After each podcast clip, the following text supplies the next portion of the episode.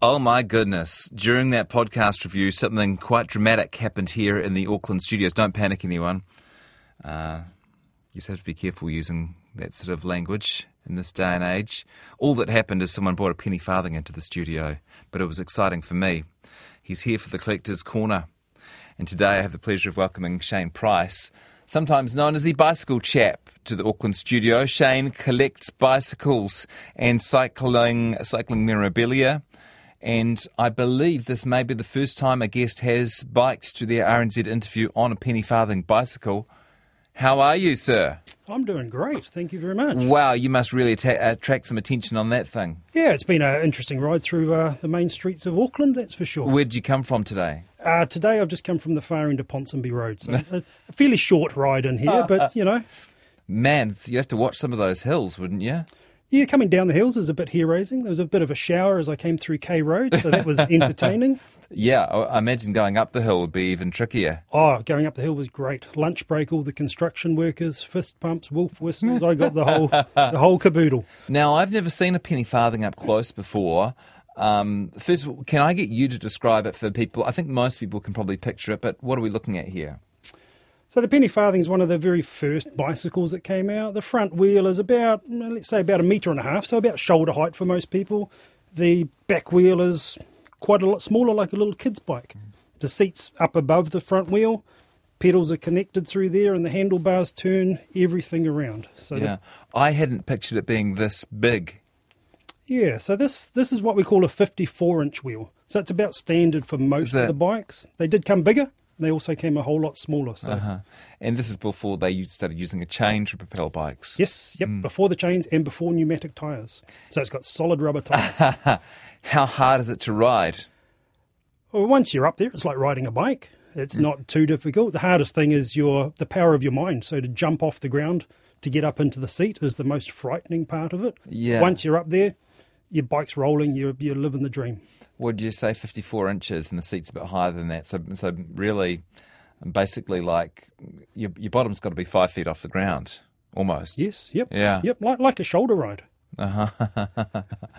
Um, that's just one of your bikes. That's just one of my bikes. How many do you think you have? I have around about 90 bicycles. Come on, Yeah, nine zero. It's quite a lot. this is definitely my favourite collection yet. No offence to our previous interview- interviewees. Um, 90 bicycles. How did you Yeah. get started? Oh, years ago, um, I was lucky enough to be born in that perfect generation, that mid 70s. So, as I got older, um, BMX racing started happening. So, I got into the early realms of BMX racing. BMX Then Bandits. BMX Bandits was big. Steel Riders. Yep. And then mountain biking sort of made a bit, of Right. a, bit of a hit right at that peak time. And then I sort of went a bit crazy with the mountain bikes, got a, a few damages with trees jumping out in front of me in the forest and things. So I thought that was a bit crazy.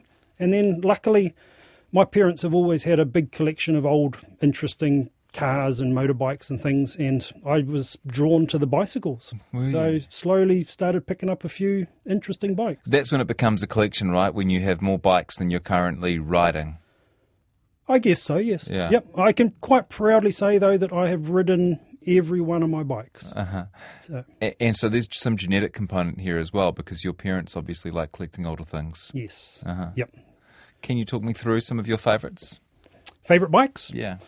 Well, you, you can't go past the penny farthing, obviously. That's that's a big draw card. Yeah. The smiles that it gives to people on Yeah. their faces and things is great. Does it take much um, maintenance, much upkeep? Not a lot. There's a little bit of grease in the headset and a little bit of things on the wheels, and that's, you know, the spokes come loose occasionally. Yeah. The big thing is, I, I just really enjoy riding them, you know, so yeah, just jump on and ride. Yeah, cool. Um, what else have you got? So I've got a, a reproduction of a very early Kirkpatrick Macmillan. So that would have been originally built in 1839. Um, they say that was the first self-propelled bicycle. So that's Nice. a, a big wooden bike that's got treadles that go back and forth to propel it down the road, um, and that's just beautiful. Um, that was that was built by my father, um, very very precisely to the original plans and things. So it's it's a beautiful bike Does that predate the penny farthing? predates the penny farthing. So penny farthing is step number four on the evolution of the bicycle. Um, so I'm lucky enough to have pretty much a complete history of the bike. So I go right back to the very first bike, so the Drazine 1817, and then step my way all the way through. Where do you keep them all? Um, I, I have a couple of bicycles in my lounge. I have uh, quite a big entranceway to my house where they're all kind of set up like a museum. they're all scattered in, in lots of places throughout the, the house and downstairs. Do you live with anybody else? Uh, no. Okay. No. Yeah, that's. that could be the reason, right? Uh, what are you saying, Jesse? Well, it just, yeah, it means there's no one impeding your uh, choice to keep your bikes everywhere on your property. Um, and has the collection stopped yet? No, no, no, no. I'm still sort of collecting. I, I got gifted another beautiful bike for my collection just a couple of weeks ago um, an HMX 500. So the beautiful bright yellow HMX 500 has just sort of hit my collection. And that's a that's vintage in a way, and that if you grew up during the 80s, it means a lot to you, right? It Yes. doesn't doesn't need to be something from the 1880s. That's right. That's right. It, it all tells part of that story. It's all part of why we collect to keep it all as a as a unit, as a as a book. so, what is it that you love about bikes, and what is it that drives you to collect them? I love the bike because it's the freedom. So it gives me the freedom to be able to go out and, and do things. Um, it paid my bills for a number of years. I was I was a professional penny farthing rider for fifteen years. Yeah. Um, via when I was living in Christchurch with the likes of the Christchurch Bicycle Band.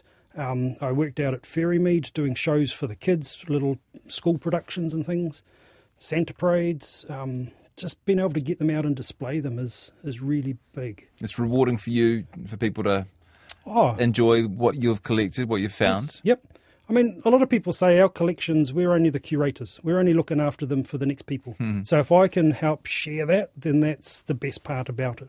This is an original pe- pe- penny farthing. No, this, this bike was um, made by a, a wonderful man, Robin Willan, down in Christchurch, probably about 20, 25 years ago. Yeah. Yeah.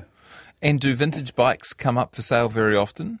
They do. Yeah. Yep. Tra- Um, trade not- me, is that what we're talking about? trade me a little bit, mainly through other avenues. Like a lot of the old guys that have got them and stuff sort of know where the collectors are and stuff. So it's, it's they about know who to call. being in that inner circle. Yeah. Yeah. And you have a bit of a life in bikes outside your collection as well, I understand. Yes, I spend most of my time working on bikes. So I run at the moment the Henderson Bike Hub for Eco Matters, which is a little community space where we teach people how to fix their bikes and, and Mm. look after and maintain their bikes. How do I get my brakes to s- stop squeaking? Are they disc brakes or are they pad Disc brakes, Disc yeah. brakes. Well, the- it's contamination of oil. So the best thing is to take them off, give them a really good clean, and try and put them back together. Okay, thank you. Um, very good. I really like this. Uh, it's one, once seen, it's hard not to imagine uh, imagine not falling in love with one of these penny farthings. It's a really beautiful machine, isn't it? It sure is. takes up mo- most of the studio. Um, great work. Nice to have you in today. Thanks so much for telling us about your collection. Thank you very much. Shane Price is a bike collector. He's been in for Collectors Corner. Um, I don't suppose there's a gallery of your bikes anywhere online. Um, via Instagram, the bicycle chap. I The will- Bicycle Chap. The bicycle chap. Yes. Okay, thank you. If you're on Instagram, the bicycle chap, and you can take a look at what we're talking about. I've also taken a short video of this uh, penny farthing in the studio, so that'll be popping up possibly on the RNZ TikTok or one of our channels over the next couple of days.